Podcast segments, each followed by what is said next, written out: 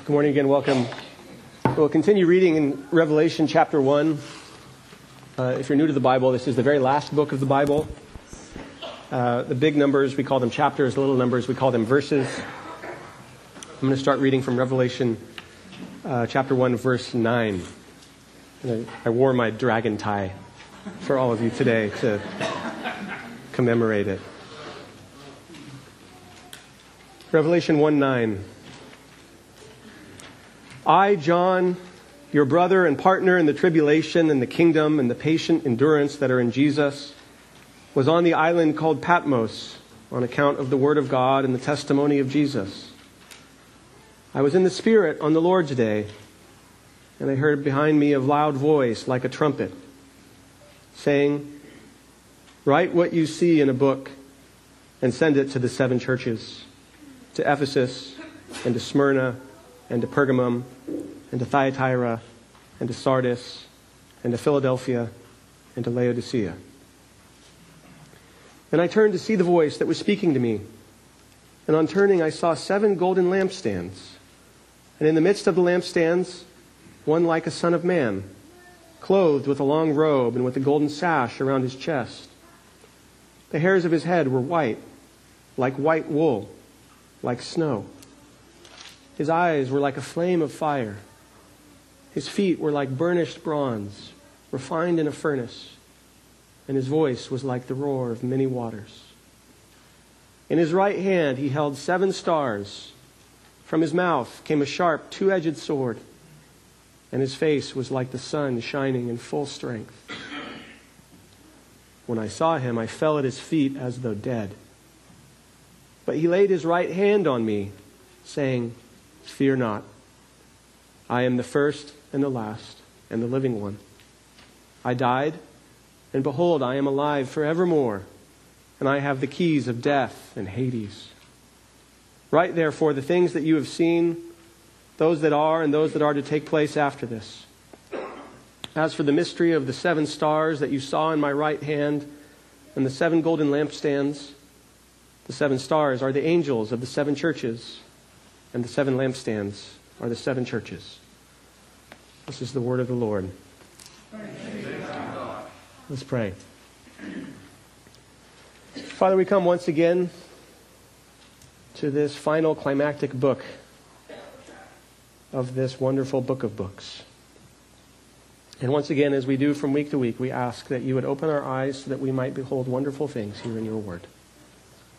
And we ask most of all that you would show us the glory of Jesus so that we might come to worship him and love him forever. Amen. I've been on a, something of a kick lately, reading fairy tales, and so I was delighted when I came across this quote by G.K. Chesterton recently. Uh, one of my favorite authors. He's defending fairy tales about 100 years ago against accusations that they're too morbid and too scary for children.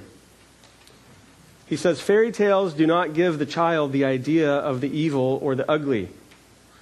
That is in the child already, because it's in the world already. Fairy tales do not give the child his first idea of the boogeyman.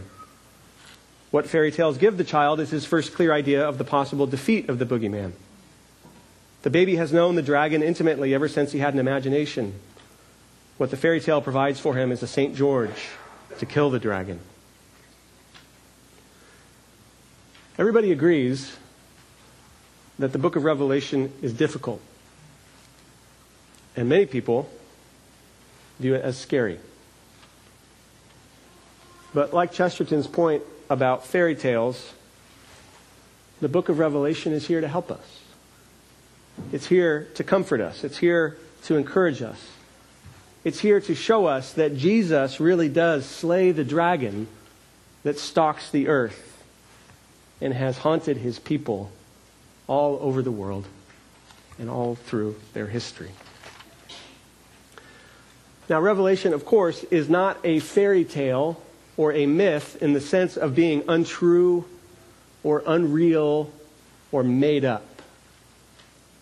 It's a letter from Jesus himself, delivered in the first century to the Apostle John to reveal something to Jesus' own churches. It does this by speaking to and about the reality of Jesus' actual good rule over this actual evil world. But it does it in the form of a highly vivid and symbolic genre of literature called apocalyptic. This is an ancient Jewish form of writing. You find it in the Bible, in the Old Testament. It pops up a couple times. It pops up in the Gospels, even. Uh, the most famous example of it is here in the book of Revelation, but you also find it outside of the Bible in other uh, Jewish writings from about the same time period. Uh, this ancient form of writing, the genre of apocalyptic literature, is meant to unveil, to reveal the true nature of terrifying circumstances and experiences in the world of the people who are hearing it or reading it.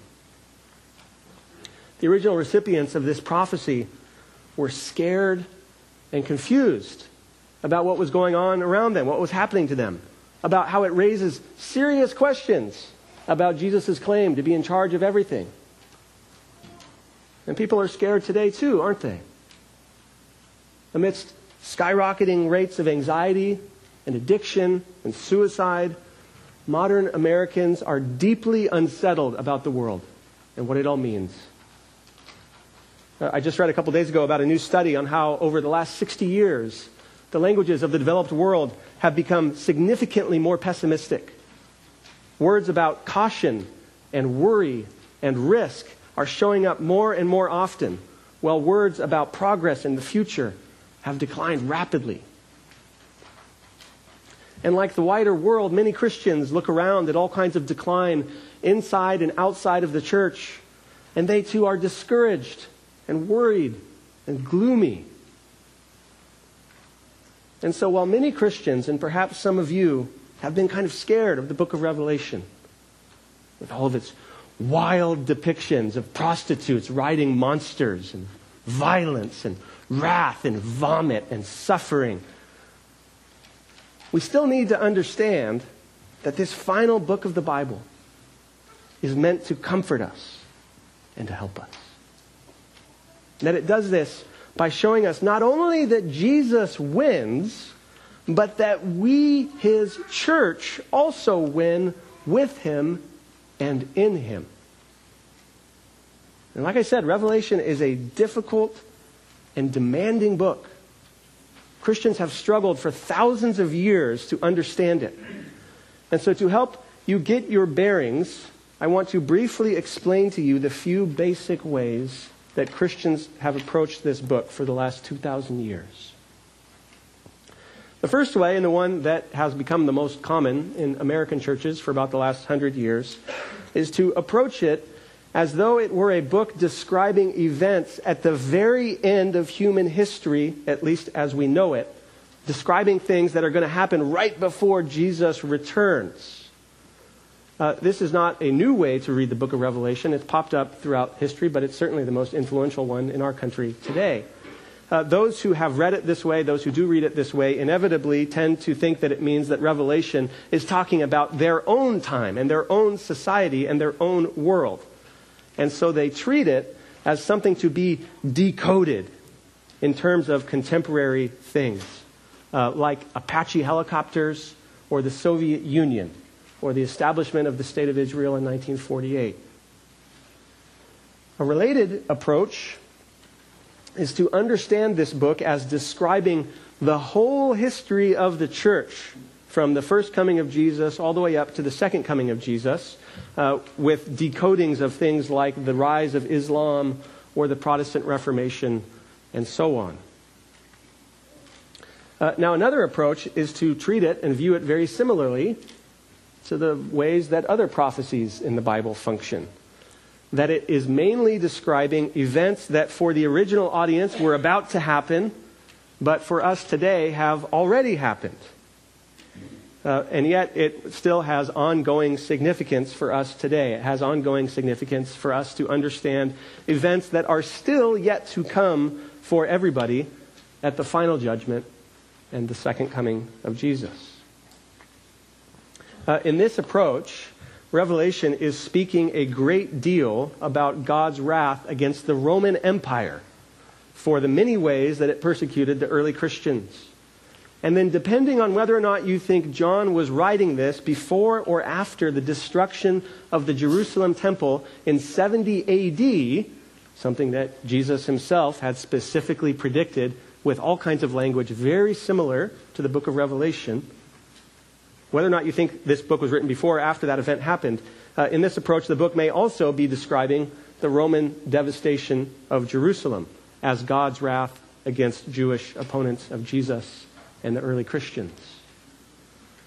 And then finally, in another approach, uh, Revelation is a book that uses repetitive, cyclical visions not to describe specific historical events, whether they are in the past or still yet in the future, but instead that these cyclical visions that build on each other are rather describing larger, high elevation, cosmic realities and principles about how God has battled evil, about how God has guarded his people ever since the first coming of Jesus and as he's going to keep doing until the second coming of Jesus.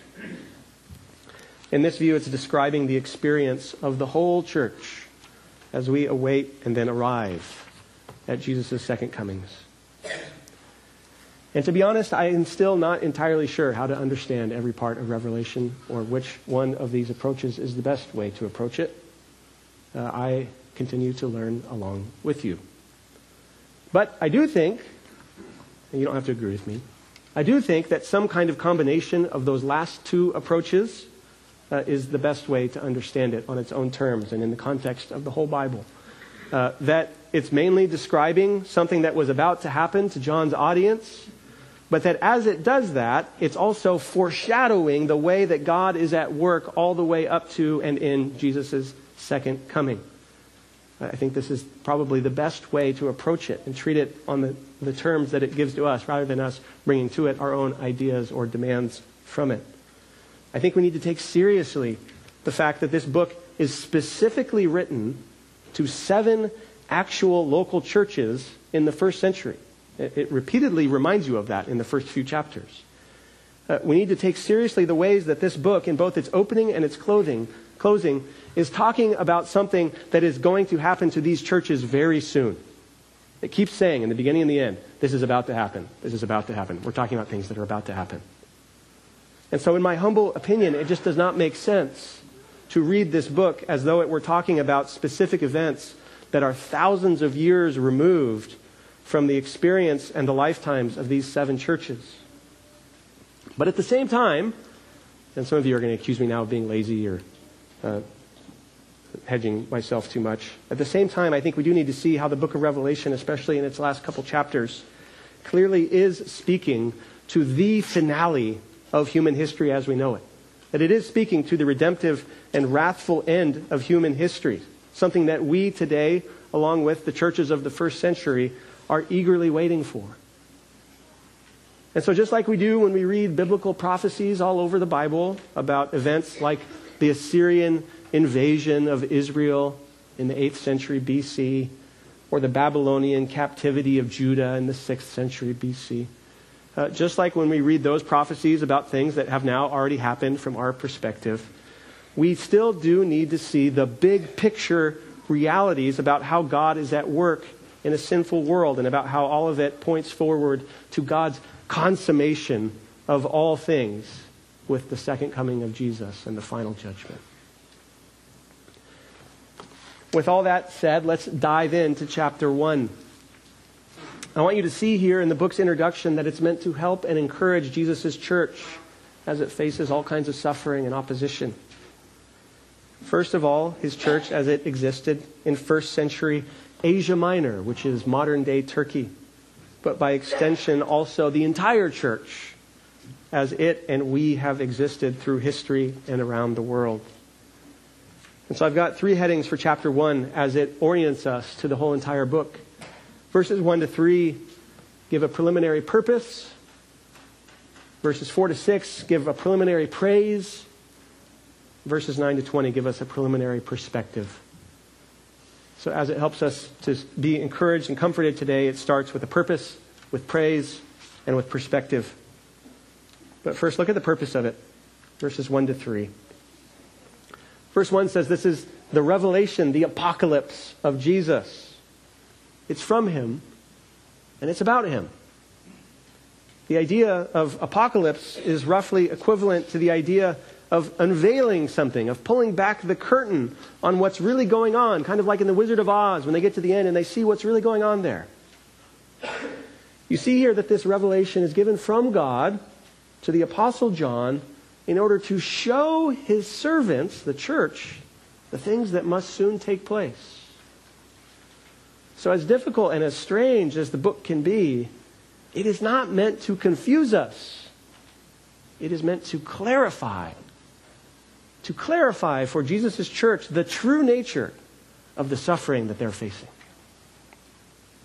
We also see here in verse 3 that God intends for this book to bless us as we hear it and rightly respond to it. Blessed is the one who reads aloud the words of this prophecy. And blessed are those who hear and who keep what's written in it, for the time is near. This book is not meant to be an obscure intellectual obstacle course. It is not meant to be a theological curiosity. It is something that God uses to bless us by transforming the life of His church and of His people. So the purpose of the book is to reveal. And as God reveals, He blesses. But the book's not really about us, first and foremost. It is ultimately about the triune God, the Father, the Son, the Spirit. And so that's why and how the introduction shifts from this preliminary purpose to this preliminary praise. You see it in verses 4 to 8. Like many other letters in the New Testament, the Apostle John introduces himself, he greets the recipients, but then he quickly launches into praising God with foreshadowings of what is going to be talked about in the letter to come. You hear in verse 4 that John is writing to the seven churches that are in Asia. We're going to hear a lot more about these churches in chapters 2 and 3 as they each get their own message from Jesus. Uh, some of those messages pleasant and encouraging, some of them alarming and troubling. But here you can see that the first thing that they receive is grace and peace. Even though they are suffering, struggling, and in some cases sinning. But it's not just grace or peace in the abstract, it's grace and peace from the Almighty, three person God Himself. As usual, when you look down there, you hear first about the Father, here described in terms of his eternity, his self existence, his independence from all things. He is the one who is and who was and who is to come. And then you hear about the Holy Spirit, who's described here as the seven spirits before God's throne. Uh, the number seven, like other numbers, will pop up a lot in the book of Revelation. Uh, seven in the Bible is often tied to the original days of creation. God created the world in six days and rested on the seventh. And so the number seven, because of that, often has this idea of completion or perfection to it. And so another way to translate this might be the sevenfold Spirit, uh, God's Spirit in all his fullness and perfection. And then in this praise, you hear about Jesus, who's going to be the main character of John's apocalypse. Jesus is the faithful witness, even before John was or we are. Jesus is the one who's conquered death and the resurrection. And so Jesus says he is the ruler of kings on earth. As these Christians in the first century are facing persecution and even death, often at the hands of tyrannical rulers, John is reminding them of who Jesus really is and what he's really up to. In verse 5, John now leads the churches to praise Jesus in particular, no matter what suffering they or we are facing. Why? Why praise Jesus? John says, verse 5, because as our great high priest, he's freed us from our sins by giving his own blood on the cross. And so now, now, as the great priest, he's made us priests. He's made us, John says, a kingdom of priests to his God and Father. And then John says that to him belong all glory and dominion forever and ever, no matter how much our world or our experiences might suggest otherwise.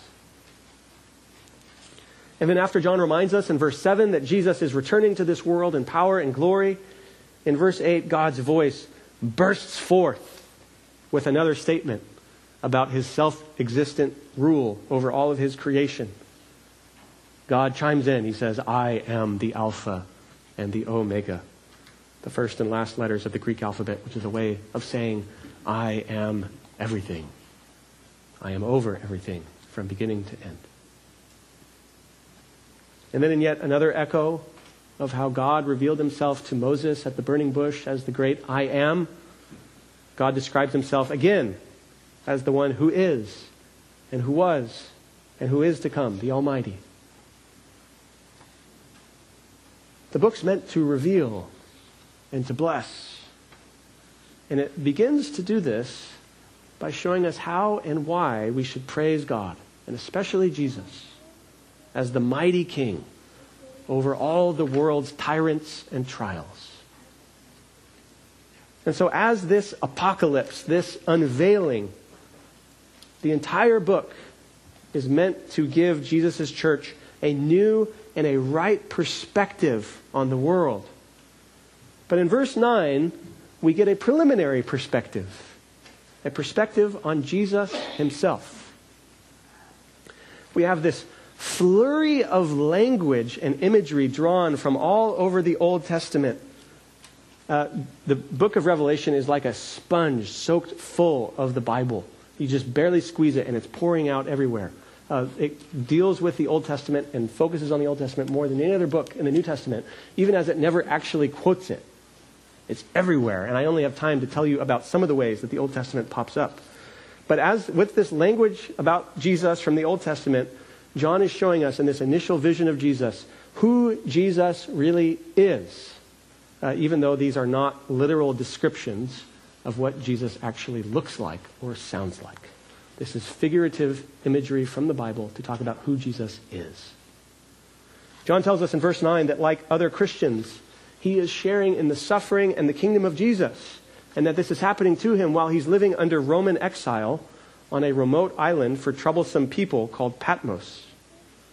Uh, he's there because of his faithfulness to speak Jesus' word in a world that largely does not want to hear it.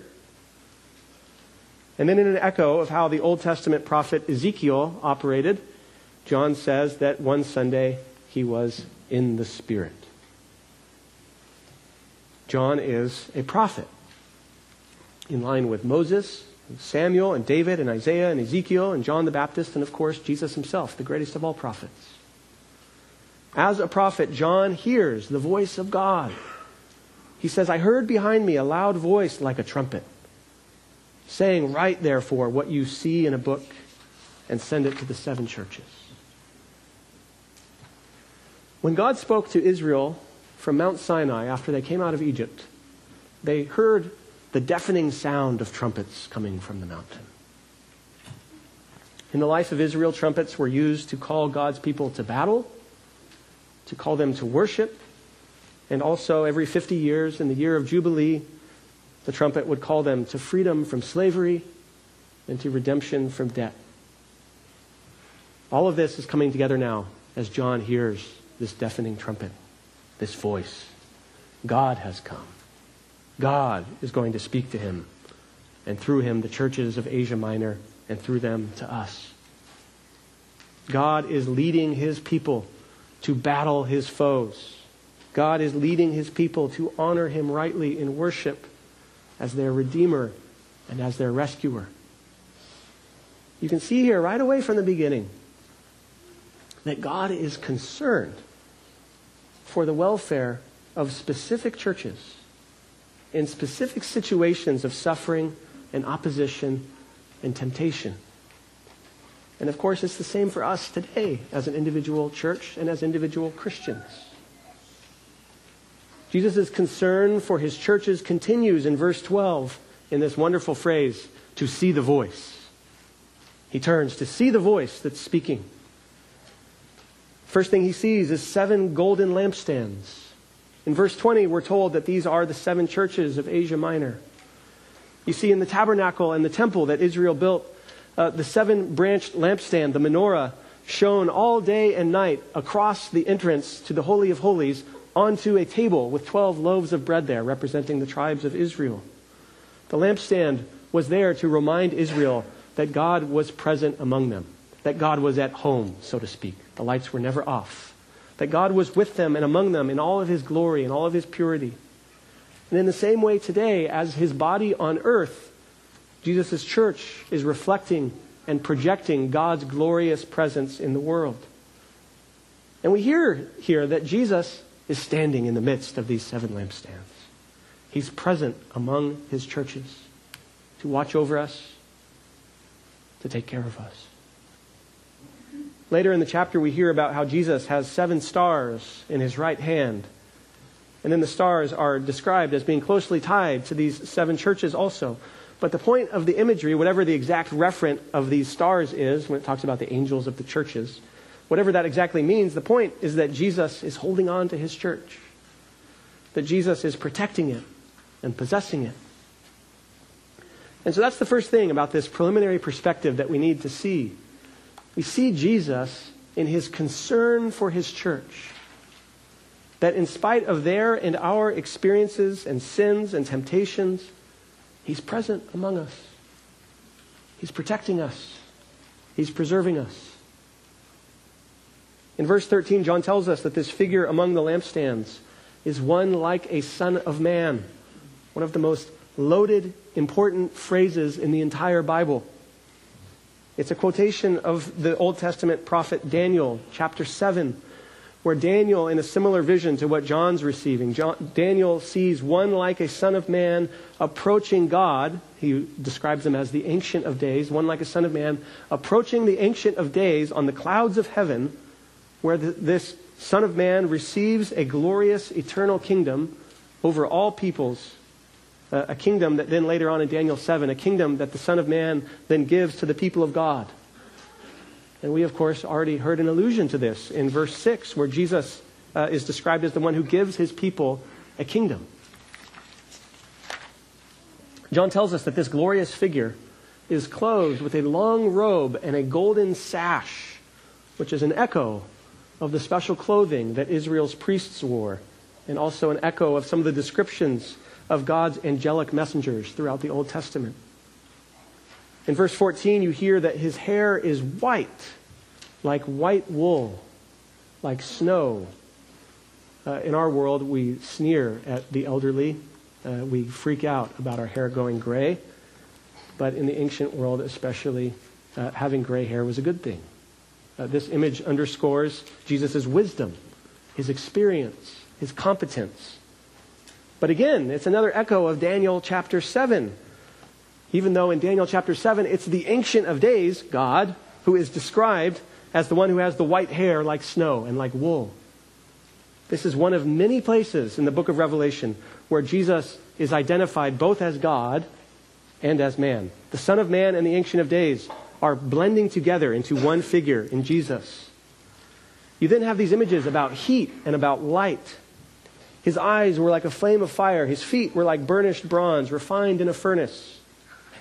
Uh, these are all echoes of a couple of places in the Old Testament prophets where God or his angelic messengers are being described. All of it is meant to underscore the purity and the holiness of Jesus. It's meant to show us and describe for us his burning demand for righteousness and his searing ability to judge evil. And then his voice is described like the roar of many waters. Again, it's another echo of Old Testament descriptions of what it sounds like when God shows up. We hear in verse 16 that he's pulling out of his mouth a sharp, two edged sword, which is another echo from the Old Testament, from Isaiah this time, where Isaiah talks about how God would make the mouth of his mysterious, suffering servant like a sword, as God sends his servant to the nations with God's holy word of judgment and salvation. And so the point here with this bizarre image of Jesus pulling a sword out of his mouth is that Jesus is uniquely qualified to wield and to speak God's word. The word that conquers and subdues all of God's enemies across his entire creation. This preliminary vision of Jesus is, in the literal sense of the word, awesome. It's overwhelming. and it's terrifying. In verse 17, John says that the experience is so powerful that he collapses like he's dead. But the vision is meant to encourage him, and it's meant to encourage us. Because you see there, in this wonderful gesture, the Almighty Son of Man, burning in glorious light and heat and wisdom, the Almighty Son of Man, strongly but lovingly takes his right hand, the one that's holding the stars, and uses it to reach out to John, to place it upon him as he's lying there like he's dead. And Jesus says, Fear not. Fear not. In a lot of ways, that's the message of the whole wild book. Fear not. Why? Because Jesus says to John, He's the first and the last. Uh, it's another way of saying, I'm the Alpha and the Omega. It's a reference to God's description of himself in the prophet Isaiah as the Almighty, self existent I am. And because Jesus is the first and the last, he's the one who so rules over the chaos and the evil of this world that he's conquered death itself. Jesus says, I am the living one. He descended into death temporarily, but now Jesus says, I live forever. And because I live forever, I hold the very keys to death and hell. I open them and I close them to whomever I want. And so, this living one, graciously and kindly reaching out to his terrified and his overwhelmed people, he's in charge. Whatever the world might be like. And as he clarifies in verse 20, once again, he's walking among his churches. He's holding on to his churches. And so he says to his churches, don't be afraid. Don't be afraid. In this book, as strange and as scary as it might be, he wants to show you who he and who we really are so that we might receive and enjoy the blessing of his grace and of his peace. Let's pray.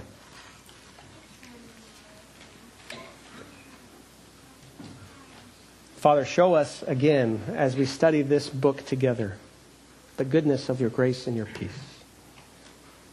We thank you that you always seek our good and our blessing, even though it comes often in ways that we could not have imagined or even wanted. But help us to receive your grace and your peace humbly and joyfully.